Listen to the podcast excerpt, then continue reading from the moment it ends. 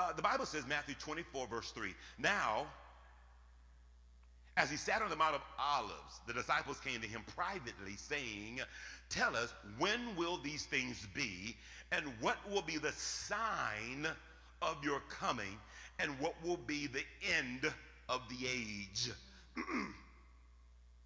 and Jesus answered and said to them, Take heed that no one deceives you. One version says, misleads you. For many will come in my name saying, I am the Christ, and I will deceive many, mm-hmm, and will deceive many. And you will hear of wars, right? And rumors of wars. See that you are not troubled, for all these things must come to pass, but, notice what the Bible says, but the end is not yet. Are you with me so far? I, I said, Are you with me so far? Verse 7 For nation will rise against nation, and kingdom against kingdom. And, by the way, and there will be famines, pestilence, and earthquakes in various places. It wasn't enough to have an earthquake, that happens all the time. Not enough just to have a famine or pestilence, those things happen. But notice that Jesus said they will happen in various or different places, unusual places. All these things are the beginning.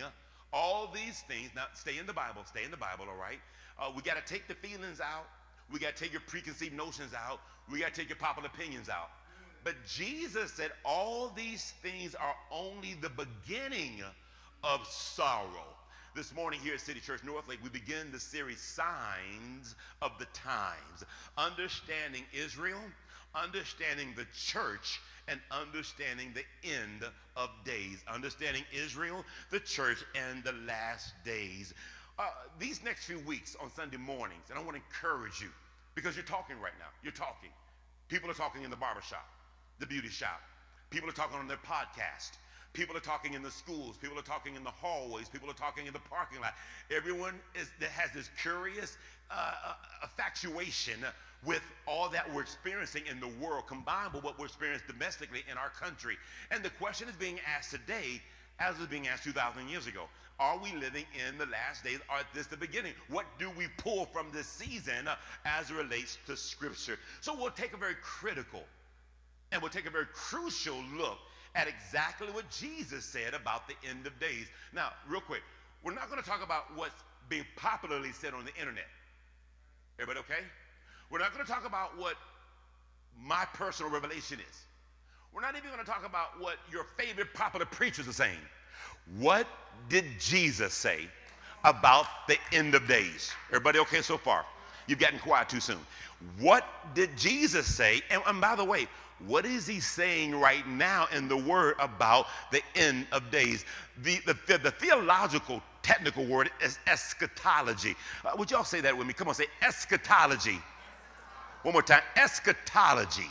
Oh, you sound so smart and intellectual on today. It's the study of the last days, the study of the end times. My goal is that you are benefited, that not only you blessed, but you are benefited with a full understanding of what the Bible says about the last of days, what Jesus would have said about the end of age. So when we look at the word eschatology, or when we say the study of the end times, Typically, it frames around several topics. Number one, the coming of the Antichrist. Oh, you're awake, I see. Uh-huh. Uh, the rapturing or the parousia of the church, the great tribulation of 70 years. We won't get into all that these next few weeks. Uh, the restoration of the nation of Israel, the restoration of the nation of Israel. I got a flag. Uh, there's a post of a flag, of the American flag and the Israeli flag. And here's what I need you to know about this there is something uniquely exclusive about the nation of Israel, not Ukraine, not Kenya. I love y'all, my Liberian brothers and sisters, but not Liberia. And I love us, some American folk, but not even America. For 5,000 years, all right? 5,000 thousand years, God not only made a promise, but he also cut a covenant, not just with a land and not just with a culture, but with a people. We may not agree, we may not understand, We may have problems with it, but for whatever reason, God is sovereign. And God did this for a reason. Now, now don't get mad. Please don't get envious and don't get all swole up and want to get on this political argument about Palestinians and, and, and, Christian, and, and, and Jews. No, no, because the same Christianity, the same Judeo Christianity that you and I walk in today was grafted in to that covenant. Now, that should excite every one of us because here we are now in 2023 and we have been grafted in, we've been invited, we are now at the table of what God wanted to do with these people. And now he says, through Christ, through the blood of Jesus, through the cut covenant of the blood, that you all now, uh, we all now have that opportunity. So we'll get into all of that over the next few weeks because I want to talk about why Israel. And you may say, well, why not Germany? Why not Rome? Why, what is so uniquely different We'll go to Gen- well, we won't do it today, but we'll go to Genesis 12. We'll go to Genesis 15. Then we'll look at Deuteronomy 8 and then Deuteronomy 7. And we can go throughout the entire scripture. Because one thing I found out is God is a God who won't lie. He has not changed his mind. He has not changed his opinion. He has not cut his, he has not forfeited or abandoned his covenant, right? And see, he's the same yesterday, today, and forevermore. And so why Israel? Because it's God's prophetic timepiece, right? This is a tough conversation to have with young people. But with the older saints, people who really have walked this walk and know the trend of the word, Israel is God's timepiece. We won't go too deep into it today, but the Bible says keep your eye on the fig tree. You can learn a lot about the fig tree, which represents Israel, and how it relates to the day you and I live in. We'll get into that later. Why Israel? Because it was God's covenant with his people. So why the church then? Let's, let's fast forward to 2023. Why the church? Because number one, the church is still the bride of Christ. She's the body of Christ and she's the building of Christ. What does that mean? Today we are still, I believe, the most influential and in part impactful organism that there is. Why the church? Why you? Because you are living epistles read of all men. That's why. You've got cousins right now. You've got coworkers. You got somebody right now in your home who refuses to come to church because they don't understand anything about God, anything about politics, anything about the Bible. But you know what? They will listen to you and they trust you. That's why you're important in this narrative and in this conversation. So why the last days? Let me give you three things and you can put them in your notes. By the way, uh, I don't have my phone with me, but uh, we've made available a, a, a phenomenal, and I know I say this and I sound like a broken record, and I'm going to keep saying it because I believe in to, uh, promote my own pond. We've got an incredible app that does everything you can imagine that you need as relates to church and community. I did a radio talk show with a, a, host out of Chicago and Detroit this past week, and he said, "Man, I love your app, by the way. Where can I get one like it?" And I'm saying to myself, "We got a tool that we never really use in our own church. This sermon, the outline, all these notes, you ain't got to try to write all this down. It's on the app." right? This video, because some of you will sit here and say, man, I wish my uncle could have heard this today. I wish my brother, who I argue with all the time about scripture, could hear this. Well, they can. Just get the app, hit the share button, and text it to them. They can see the entire service. They can hear the praise and worship, and they can even have the notes to follow along. So if I am not in the Bible, you'll know it because you study and read the Bible for yourself. Somebody say amen. Look quiet in here today. Come on, say amen. Amen. So why teach concerning this series on the last days? Let me give you three compelling reasons. Number one, it is a source of comfort and encouragement to you, the believer. Why teach this series? Because I want you to be encouraged. I don't want you ignorant. I don't want you fearful. And I certainly don't want you sitting around here uh, like a mm, almost, thank you, Lord, uh, without having wisdom and knowledge, right? Here's what Thessalonians says For the Lord himself will come down from heaven with a loud command and the voice of an archangel with the trump of God, and the dead in Christ will rise first. Watch this.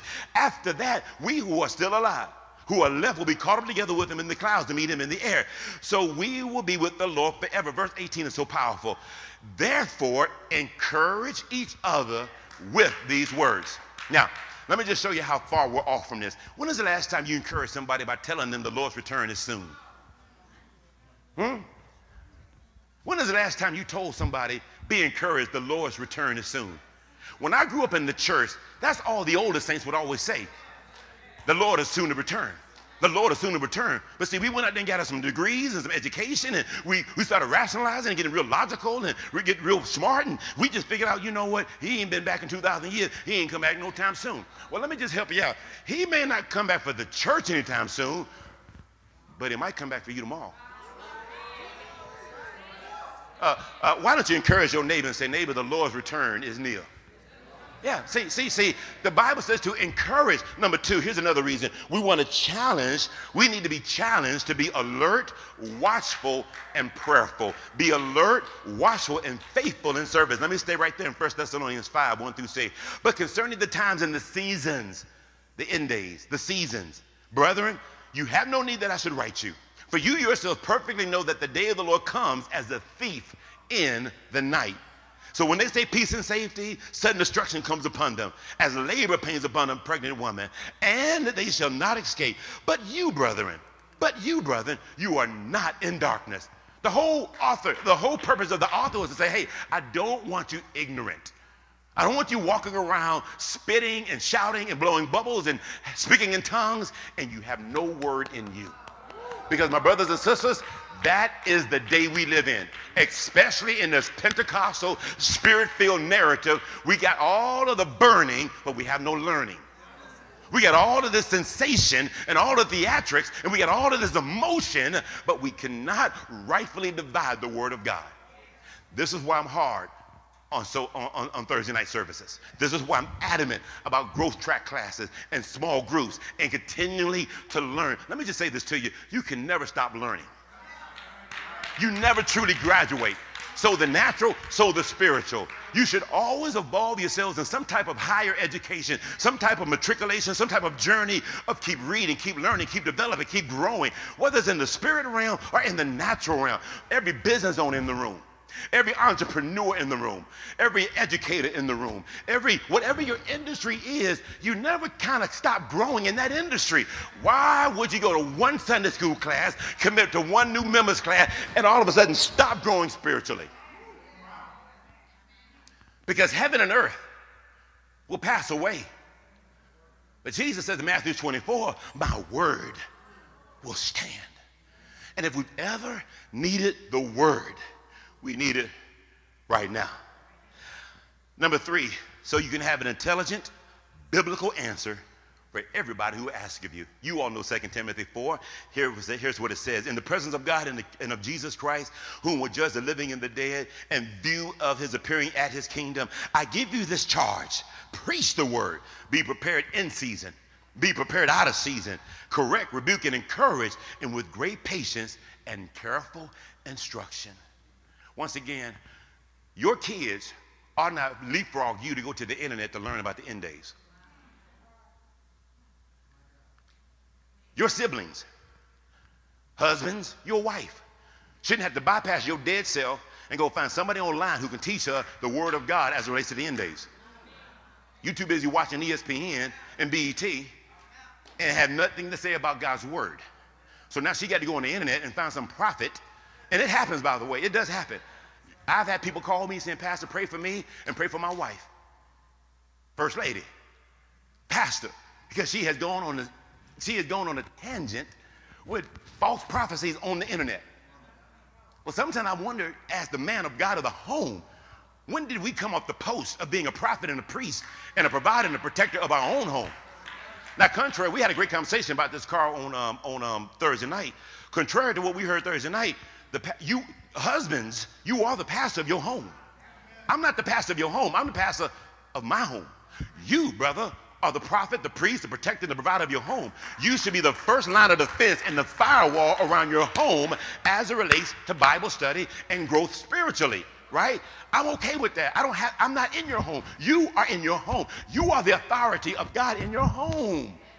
Am I right about that? Now, when you come to church, God gives us responsibilities and assignments and the like. Uh, let, let, let me move forward, okay? I want to give you three rules because I, I need you to really hear what's about to happen these next few weeks on Sunday mornings. And this, this is what gives me the confidence to teach this without fear of any reprisal or any foolishness happening in the church, right? Here are three rules for engagement of understanding the last days. Number one, we don't date set. We're not here to say, oh, the Lord gonna come back December the 19th, 2026. I know it because the Lord told me that. We don't date set. Because we clearly see in the Old Testament, New Testament light, that no man, come on, say that with me, say no man, all right, for you gender specific people, no man or no woman, right, knows the day or the hour of the return of the Lord. So if someone has been telling you they kind of know and they know, uh, run from them. Oh, you're not going to like this teaching today, I see. Uh oh, watch this. Even Jesus doesn't know. The Bible says even the Son doesn't know. Only the Father in heaven knows when all these things. So, number one, we don't date set. Number two, we don't add anything to the Bible and we don't take anything out of the Bible that ain't there. We have a tendency to domesticate our Bible studies. In other words, we break it down so we can understand it and we can feel it so it's comfortable for us. Be careful with that because sometimes we can start adding things to the scriptures that ain't really there. And sometimes we take stuff out of the Bible that was supposed to stay in the Bible because we didn't think it was popular so we don't add or take away. I call that the gospel of meism, the gospel concerning how I feel about it. And that is not the gospel. Number three, we, oh, and I don't want to jump into this. This is the Thursday night message here. Thursday night is right here. We need to distinguish what is absolute, what is, is, is interpretive, and what is the perspective. Let me say that again. We need to make the difference. Please hear me, because every one of you read your Bibles, right? But, but, but everyone in this section, they'll read the same scripture and they'll come, up, they'll come up with a different takeaway. Everyone in this section will read that same scripture and have even the more of a takeaway. So here's what's important as a rule. We need to ask ourselves, what is absolute in scripture? What possibly could be interpretive? And then what's the preference? Something that are absolute. In other words, it is that it is, ain't no changing about it. Jesus lived, he died, he was buried, and he rose again. Those are absolutes. There's no shades of gray with that one. That these are the facts, right? Now, um, should we in 2023 go to church on Saturdays, which is true Sabbath, or should we go to church on Sundays? Well, you know, it's all how you interpret what Scripture said. But we're not going to send you to hell because you went to church on a Saturday versus a Sunday. Some churches, you can't play no drums in the church, right? Some churches, you can play the drum, but you got to play a washboard with it. Some churches, you got to play a harmonica. You know, that's all how you prefer. I don't prefer the harmonica and the washboard in the church. I like good sounding music in the church. It's a preference. But if you choose not to have a B3 organ, we're not going to send you to hell. So, what is absolute? What can be interpretive? Let me give you an example of interpretive. The millennial. The millennial is a thousand year reign. There are some teachings that the millennial is premillennial, some are postmillennial, and some are mid-millennial. In other words, some people think the millennial will happen at this time. Well, he already came back. No, he's going to come back for part one, and then there's going to be part two. And then, no, you know what? He's already come, so there's no need to look for him a third time. People have different ways they interpret scripture. You have to know the difference. Everybody okay so far? I said, everybody okay so far? Let's go to our text this morning Matthew 24. The church, that is, the disciples, ask questions. They had questions, they have questions. You know what? You have questions. There was a what and a when. Let's look at the scripture. The Bible says, Tell us, when will these things be, and what will be the sign of your coming of the end of age? Jesus answers these two very important questions with a stern warning to be watchful and prayerful. In other words, and please hear me when I say this, it wasn't so into the, the signs, and it wasn't so much into the time as much as it was being prepared and being ready. Jesus answered, and by the way, he never really did go to the heart of what the answer was. His answer was, You be watchful and you be prayerful. He warns them of the danger of seeking signs. That wouldn't have been his first time, by the way. He had, a, he had a tendency to tell the church, be careful not to always ask and look for signs because you're dabbling in a little bit of magic, you're dabbling in a little bit of luck, you're dabbling in a little bit of man and God. He said, don't be focused on those things. Here's what you should be focused on making sure your house is in order. Control the things you can control, and the things you cannot control, Don't even worry about them. Everybody all right so far? I want us to take it slowly as we go. There are 10 signs he gives. 10 signs. I won't belabor all of them. There are a lot of signs, but there are 10 signs he does list in the book of Matthew 24. Let me go through them real quick, and I want to focus on the last two or three, and then we'll find a way to do part two on next Sunday. Number one, many false prophets would come in my name. Verse 5. Many false prophets. We talked about that Thursday night. People who, who, who, who scoured the internet People who go from city to city and town to town and rent out hotel rooms and put announcements on the radio. Oh, my brother, you need to come down to the hotel and hear from the prophet. Oh, I'm telling you, there's going to be a word from the Lord. Oh, bring your money, bring your cash. And I'm telling you right now, you're going to get a miracle from the Lord. And some of you dumb, gullible folk will go right down there with your Enfamil money, your diaper money, your mortgage money, and your debt and give everything to the barefoot prophet who you will never see again, by the way, because he told you, I see your future. Mm, I see, I see, I see something breaking in your life. Oh, Lord Jesus, I want to praise you while I'm writing this check and while I'm giving all my money. And your husband at home, hungry. He home right now, desperate. He, he at home by himself. And I'm not trying to say, we can be so gullible. False prophets. Number two, got to keep moving. There will be wars. Oh, my God. But there'll also be rumors of war. Right now, Ukraine is in a war with Russia. Would you all agree? That's a war. Right now, Israel is in a war, not with Palestinians. Israel is in a war with Hamas. That's happening right now. But there's a rumor that Iran is being drawn into the table. There's a rumor that America now is being drawn into the table. It's not even a rumor. We've got ships, Navy, Air Force right there ready to go. Rumors.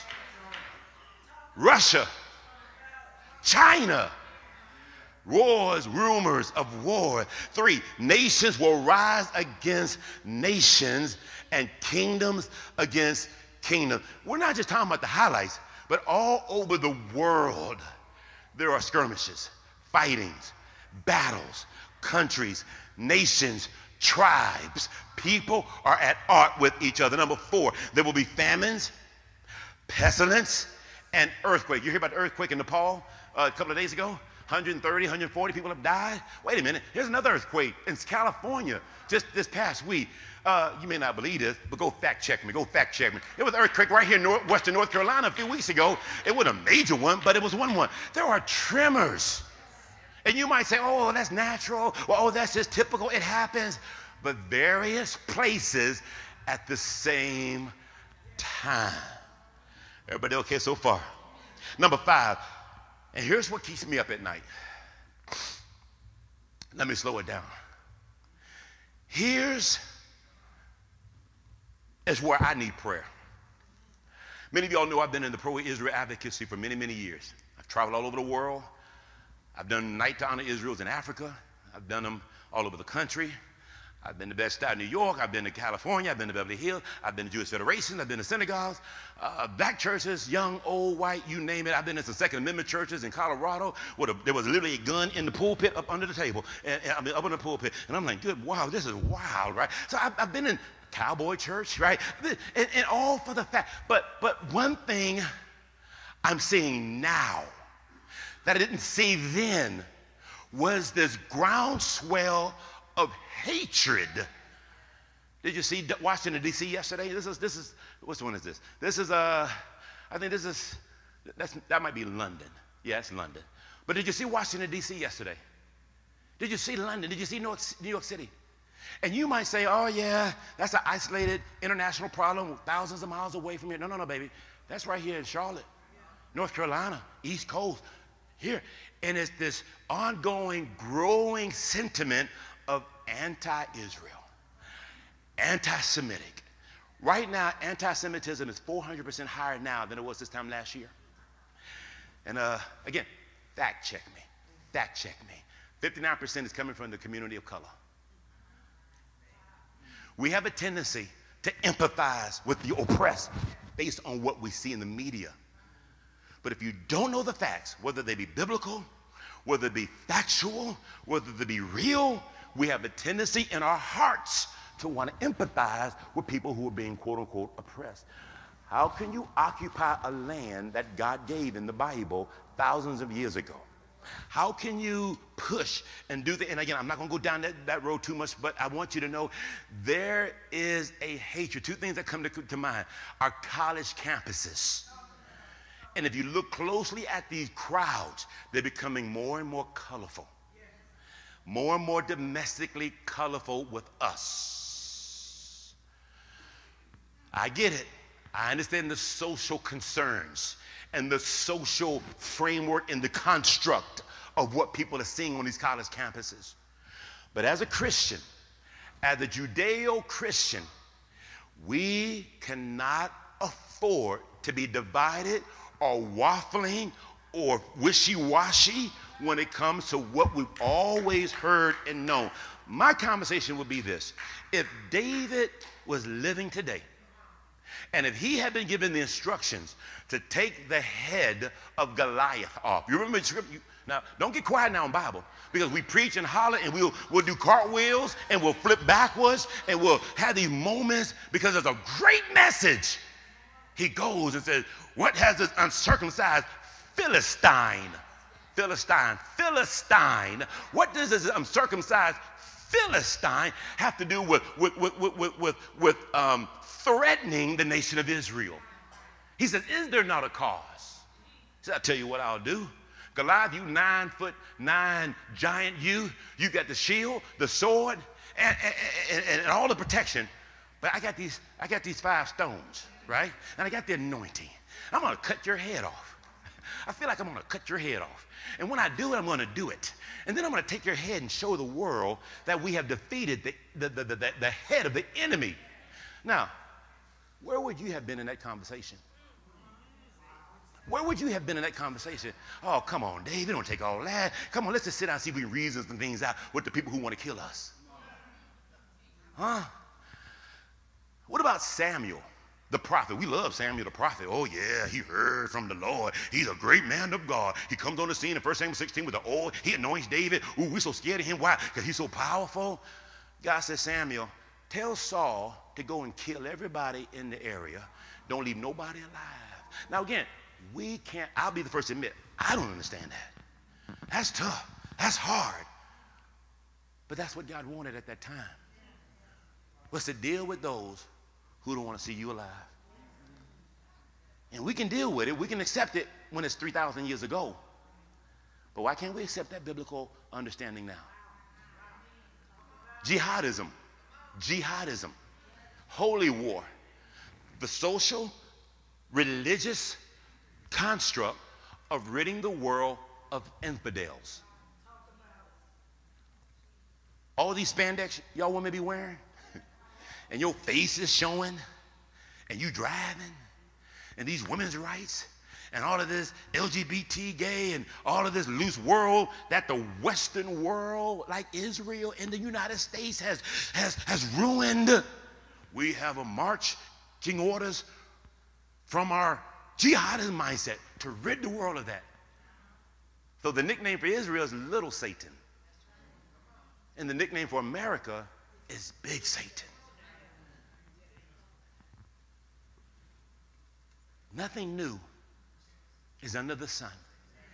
From the days of Ishmael and Isaac, from Jacob and Esau you asked a question a few weeks ago in the men's Bible study uh, who, what, about the descendants of Lot's. And I'm so sorry I didn't have that answer for you at that time. I hope you forgive me. And I hope you would trust that I still read my Bible from time to time. But the Lot's descendants were the Amalekites and the Edomites. Those were continually, historically, the arch enemy of Israel. And so when you look at history, there's nothing new under the sun. I know I'm spending a lot of time than I, more time than I should have, but let's get back to the scripture. So, so it's the persecution and the hatred. And Jesus speaks to that in a moment. Let's go to number six and seven. For many, oh God, oh God, oh God. For many will be offended. Are we not living in a world today where you better be careful what pronouns you use? Doctor, I don't know if you saw this yesterday. But in London, they are now putting forth, in London, in the UK, they are now putting forth a, a, a, a legislative measurement that it can now become a crime if you offend the pronouns of a person. Hey, what I say earlier, y'all, fact check it. I ain't just making this stuff up because it sounds good. In the UK, They are now putting forth legislative orders that if you don't acknowledge the, the, the, the desired pronoun, y'all know how y'all do here. You know, he, she, they, us, him. I, I forgot, I, I mean, I've, I've, gotten lost with it, I'll be honest with you. Now, we tuck it behind the whole, um, uh, uh, uh, you know, cancel culture and being easily offended. But it didn't have to be that extreme. We're just hypersensitive, period, now. We are easily offended at anything. My question would have been this Could we have really honestly made it in the days of Jesus? We say we sold out. We say we really love him. We say, oh, we just so sanctified, saved through the Holy Ghost. But Jesus made a statement. He said, Many will hate you for my name's sake. And let's talk about the end days. You know, I'm jumping ahead of myself, but let's talk about the end days. Verse 7, number 7. Many will be betrayed and they will begin to hate one another. In fact, here's what the scriptures say Then they will deliver you to tribulation and kill you, and you will be hated for all nations for my name's sake. And then many will be offended and betray one another and hate one another. Number 8, many false prophets will rise up and defeat many. I've already shared that, so I'm going to keep moving. But number 9, the love of many will grow cold due to the increase of lawlessness. Let's take our eyes off of the Middle East for a moment. Let's take our eyes off of Ukraine and Russia. Let's look right here in the United States of America. We, uh, hello, y'all still with me? Uh, are you still with me? Maybe I went through a bad spot and we got disconnected. Two years ago, the nation cried out to defund the police. Some of y'all cried out, defund the police. And I understand what that meant in terms of balancing and re, re, resourcing, you know, resources within the department. I get it, I get it. But the cry was, they're not needed. How many of y'all ever been to Seattle? Let me just show a hand. You've been to Seattle, okay? One of the most beautiful cities in the world. We just talked to a friend, oh, not a friend, but we just talked to someone who recently moved from Seattle. She's like, we can't even walk outside at night. How many of y'all have been to San Francisco? San Francisco. You ever been downtown San Francisco? You remember how beautiful that square was? All of the nice department stores and all the nice hotels, and it was just so gorgeous. Go there now. Nordstrom's pulled out. All the department stores are pulled out. Why? Lawlessness. I just read something yesterday about D.C. Y'all saw on, CNN on D.C. The, the, the, the, the carjackings have increased. I, I, don't remember the percentage, forgive me, because I don't want you to fact check that, because I do know it happened. I just don't know the numbers. But now they're giving out little tag, air tags for cars, because they go ahead and acknowledge you're going to get your car stolen. That's just going to happen. So, but here's a tag to put inside the car, so when it gets stolen, we can help you find the car. Lawlessness. New York City. Uh, I know y'all been to New York City. How many y'all been to New York? Uh, okay, everybody. New York City. You can't walk two blocks without smelling weed. I don't smoke weed. I don't. I really don't. But by walking to New York, I'm not talking about Brooklyn and Bronx. I'm talking right there in Manhattan. Man, my head be hurting, and, and I'm looking at my wife upside down, and what's going on? And lawlessness. People now realize we can commit crimes. We can, we can, we, we, we can mug people, rape, we can do whatever, and we're going to get away with it. Listen, you're looking at me like I'm, I'm making this stuff up. It's called lawlessness. Jesus said there would be an increasing of lawlessness. You cannot tell me we are repeating history right here. You cannot say what we're experiencing right now, oh, that happened back in the 30s. Oh, that happened back in the 70s. Oh, that happened 10 years. No, you can't say that. You can't say that. We're not even talking about the murder of abortion. We're not even talking about homicide and all of the things we're experiencing. So you want to know, are we living in the last days? Keep putting the narrative together. I just want you to be smart. I'm not asking you to be emotional, but I'm asking you to be intelligent in the Bible. Keep putting the equation together. So that being said, the love of many would grow cold then false prophets will rise up and deceive many, and because of lawlessness, the love of many will grow cold. I'm going to leave the last one, number 10, to the last part of the message, which I'm almost there. Until that time, there are four truths Jesus gives about the end days. There are four truths, all right? Four truths, four truths that Jesus gives concerning the end days. And uh, let me give a stab at four of them real quick. And what we don't finish now, we'll, we'll pick up next week. Number one, he says there'll be a great tribulation. In fact, let me give them to you all in case I don't get to them. Number two, there'll be a second coming of Christ. Number three, there'll be a rapturing of the church. And then number four, there will be a judgment for everybody. Let's unpack those real quick. Number one, there's going to be a great tribulation. Let's stay in chapter 24, verse 9 and 10. And then they will deliver you up to tribulation and they will kill you, and you will be hated by all nations for my name's sake. Now, I know I'm very biased, And I know you may not agree with me. I, I get that. I'm okay with that. But I'm not going to change my stand. I'm not. Can you imagine those Jewish college students right now on these campuses? Just for a moment. Can you imagine a population of people that make up less than 2%? 2%. And every time they cut the TV on, they see something today that they didn't even, they didn't even see this in 1938 with Hitler. They see hundreds of thousands, not in Germany, but around the world, who say, We don't like you. We don't think you should exist. You may think that's extreme. Watch the news. When you watch the news, read the Bible when you read the Bible. And you may say, My name is Bennett, and I'm not in it. Yes, you are, Christian. Yes, you are, Westerner. Yes, you are, American. You are in it. Jesus said they will hate you because of me.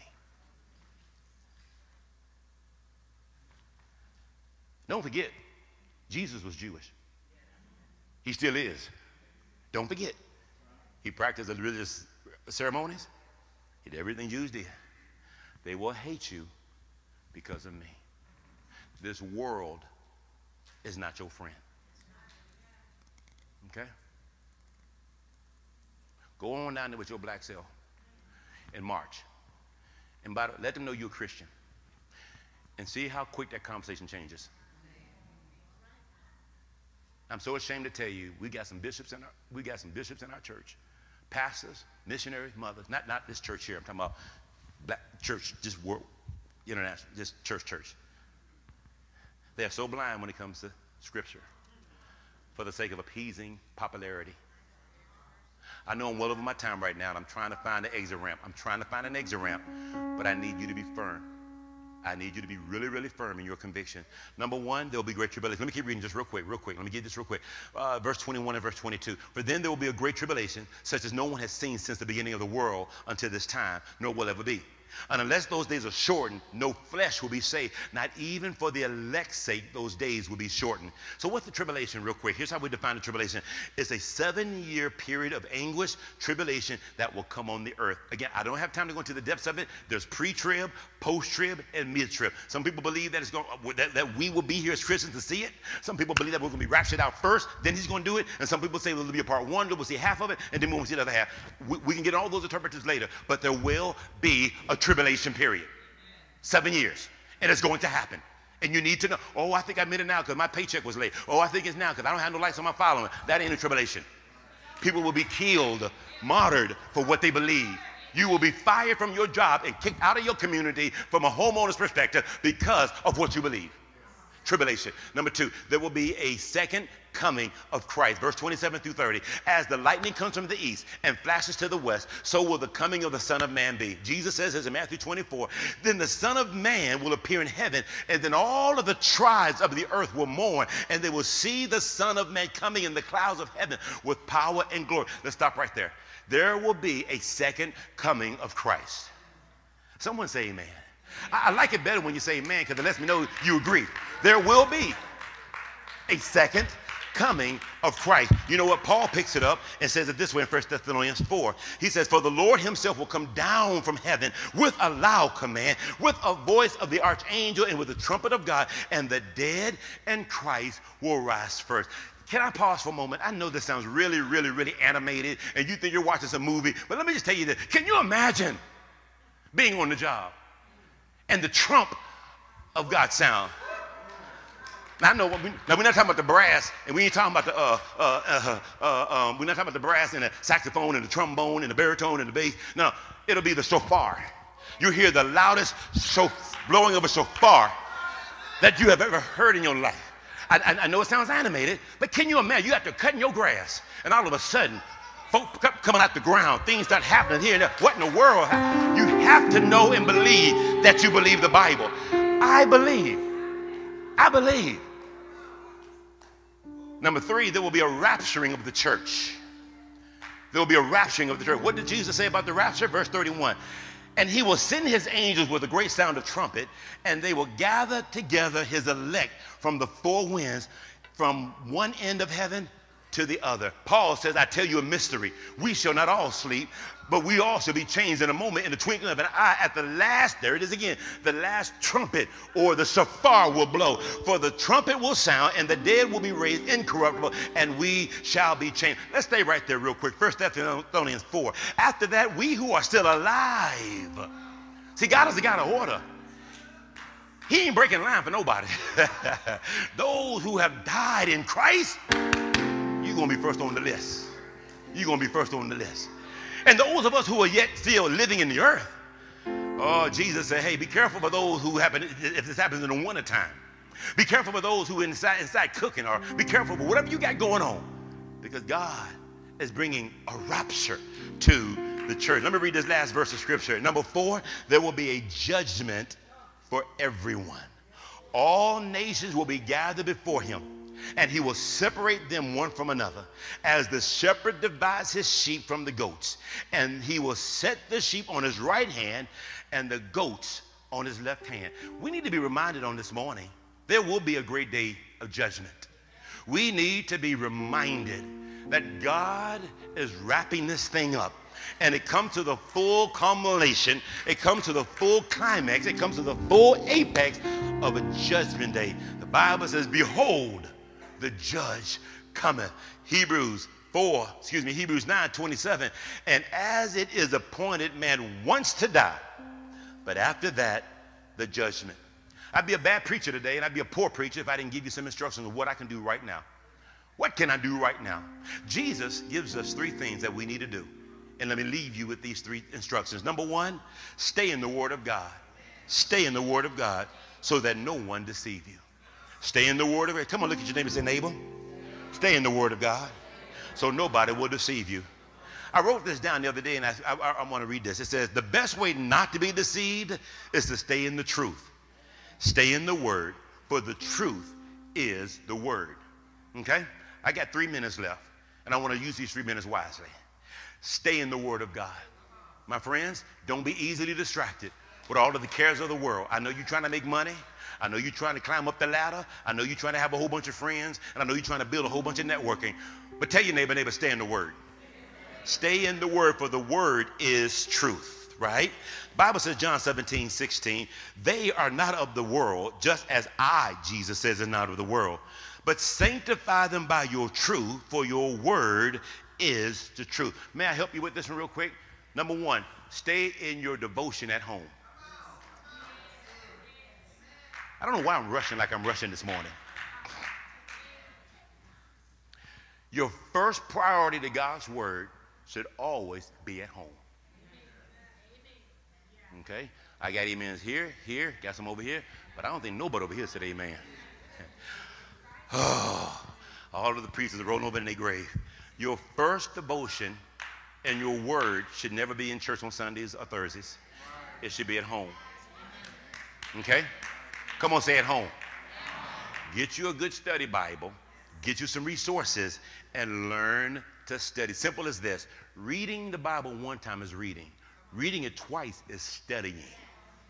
Study the word at home. Number two, the church, Bible study, school of ministry, growth tracks, Sunday school. Well, I done did all of that. I done finished all of that. Well, now we got small group. Find yourself in a continued learning of higher education as relates to the Word of God. You know, I, I, I you know, I wanted to talk about the Antichrist, but I won't. Um, I, I, got a little bit more notes left, y'all. But uh, some people think it's going to be Donald Trump. Some people think it's going to be Elon Musk. Some people think it might be Putin.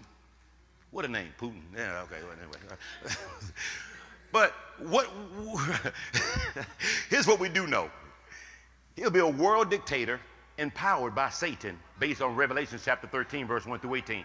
He would gather all non-Christians to worship him through one world government, currency, financial. Oh, did y'all see the, did y'all see the news about a month ago? They are now putting implants in the hands of people so they don't have to worry about pulling their cars out. See, we love the whole, um, what do you call it, tap? You tap your card. You can tap your card now. All right, I can tap my phone now. Now, you can tap your hand. That should not be a wild moment for us because we knew in the Bible, as we got closer to a cashless society, and the implant and the chip. Let's talk about this Antichrist. Uh, one world order, national states. That, uh, this person would have the answers to all a man's needs. You put that in combination with a world that is declining income wise and the inflation is rising, people get hungry, people get desperate, people become more vulnerable. So, you know what? Getting a mark or a chip or whatever it takes in this one world government will cause me to be able to pay my bills and take care of my kids. All of this is wrapping around the framework of an antichrist. I better keep moving. Number two, Jesus said, Be faithful in prayer. And then he spoke this parable, verse 18, chapter Luke 18 and 1, to them, saying, Men should always pray and not lose heart. I love the way the Amplified Version says this. Always Jesus told them a parable to the effect that they should always pray and not turn coward, faint, lose heart, and give up. Okay? Colossians 4 2, continue earnestly in prayer, be vigilant in it with all thanksgiving. Third and finally, and by the way, let me go over these two again. Number one, stay in the word and nobody deceive you. Number two, be faithful to God in prayer. I wrote down some notes about why it's important to be faithful in prayer. When you're in prayer, God gives you a discernment. There's something in your Holy Spirit that God gives you that says, something ain't right about this, something not right about that. If you don't pray, you won't have the peace of God on the inside that gives you a firewall against uh, deception and seduction. So it gives discernment and it gives direction. Uh, may I borrow one extra minute here because I think it's worth reading? Matthew 24. Are you all still in Matthew 24? Are you still in Matthew 24? Look at verse 30. Uh, look at verse 36. Here's what the Bible says, verse 36. But of that day and hour, no one knows, even the angels of heaven, but my Father only. But as the days of Noah were, so will be the coming of the Son of Man. For as in the days before the flood, they were eating and drinking, marrying and giving in marriage until the day that Noah entered the ark, and did not know until the flood came and took them away so also will be the Son of Man's coming. All the while, Noah was getting lumber. Then he went over there and got him some tar. Then he went over there and began to get a hammer. A couple weeks later, he's sawing something. A couple weeks later, he's constructing something. And it's big, too, by the way. A month later, he's gluing it all together. A month later, he's polishing off the final touches. They should have known something when the animals started showing up. Here go two elephants, two giraffes, two baboons, two gorillas, two mice, two roaches, two this, two. That. They could have left the mosquitoes and the roaches all, by the way. That's just my personal opinion. Should have left them all, but that's that's a whole nother method. That's, I guess everything has to do with ecosystem. Okay, I got it. They should have known something when the clouds started getting dark. Should have known something when the ark started taking shape. But they were so busy in their social media. They were so busy making money. They were so busy arguing over some trivial stuff. They were so busy in their sin. They got blinded by their fornication. They got blinded in their adultery. They got blinded in their homosexuality. They got blinded in their politics. They got blinded in their lying. They got blinded in their backbiting. They got blinded all the while, Noah said, Baby, come on. Sons, come on. Daughter, come on. And all y'all animals, somebody shut the door. And it rained, and it rained, and it rained, and it rained. Could it be today? Jesus said, So as it will be in the days of Noah. All the while, here's a war, there's a rumor. Here's COVID 19. Here's some lawlessness. All the while, you know, here's hatred. Here's lawlessness all the while. Here's a pestilence. Here's a famine all the while. And we didn't even see it until that one great day. And by that time, it will have been too late. You will have sat here and made all the money you would have ever wanted to make, get all of the degrees and certifications you would have ever wanted, you got more friends than you can know what you think you got friends. They're not friends, they're associates and co-workers and colleagues and cousins. They're really not friends. But nevertheless, that's a whole other conversation. You got everything. What would it profit a man to gain the world? Lose his soul. Would you stand to your feet and lose his soul? Jesus' answer to the signs of the times and the end days wasn't about a when nor about a what, But it was all about being prepared, being ready. My question to every one of you today is Are you ready? Are you truly ready for the rapture? Are you ready for the second coming of Christ? Can you truly, honestly say that if the Lord was to rapture the church today, all of the things that we, it just seems like a jigsaw puzzle that's coming together. I don't know about you all, but man, a jigsaw puzzle is a great illustration. You don't see it all at first, but piece by piece, bit by bit, little by little, the picture starts becoming clearer. Are you ready? We were at our Sunday, excuse me, we were in our growth tracks class this morning. Thank you, Pastor Marion, for your tenacity and your stick-to-itness as Pastor Christian Education. Thank you, Pastor Sharon, for teaching and leading the class, and thank you all for winning the class. We made a statement about how gracious God is. He will allow some of us to hit rock bottom early in our lives so we have time to get it right and live right. I can't testify for nobody else. But I'm glad I made all my dumb, stupid decisions early in my life. And that God, in His infinite mercy and love and grace, would give me an opportunity to get it right and to live the rest of my life, the best of my life.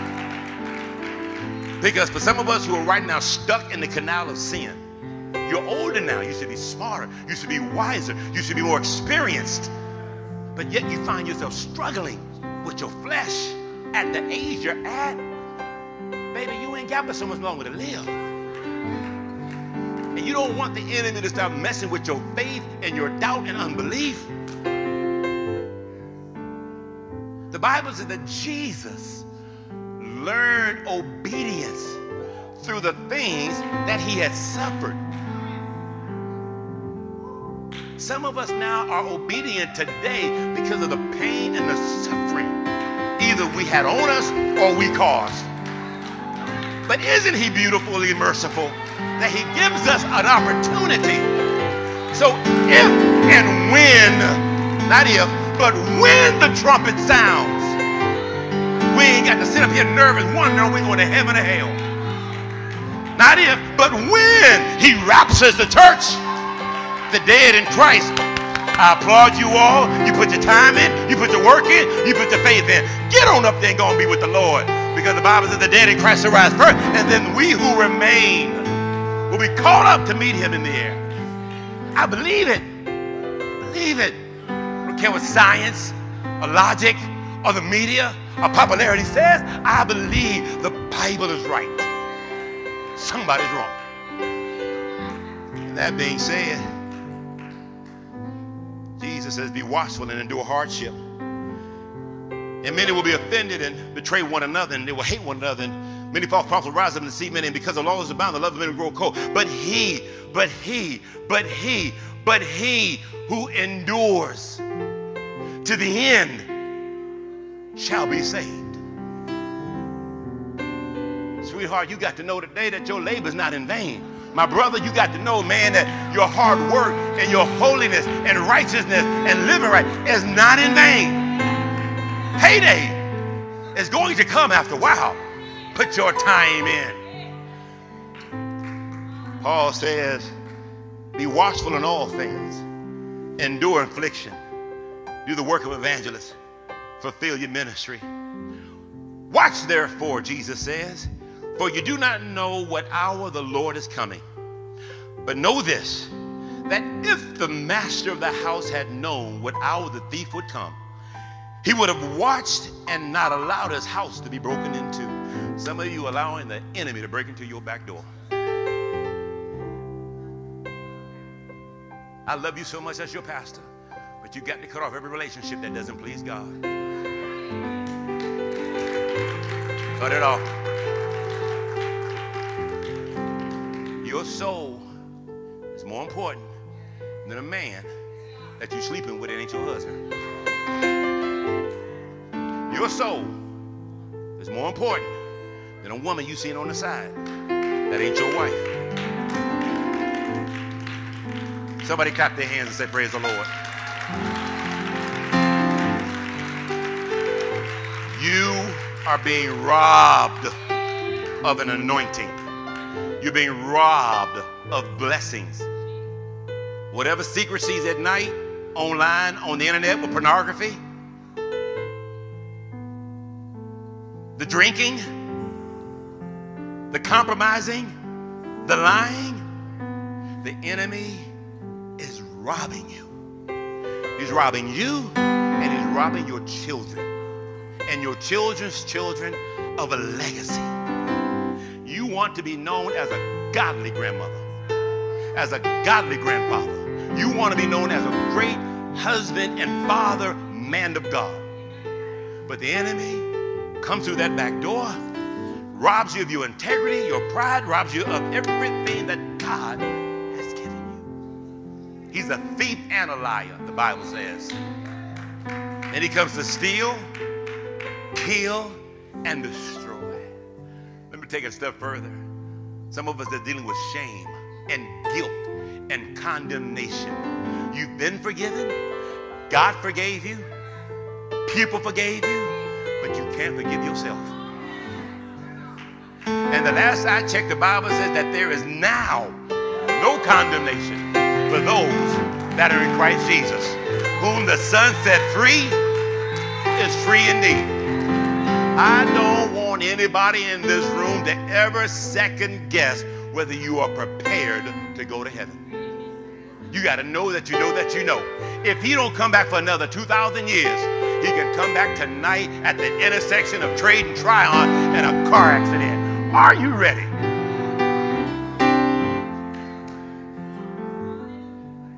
I love sleeping good at night. I love getting up in the morning saying, God, I thank you for a good day. Kept me all night long. I'm in my right mind. Because there was a year, there was a season in my life I couldn't say all that.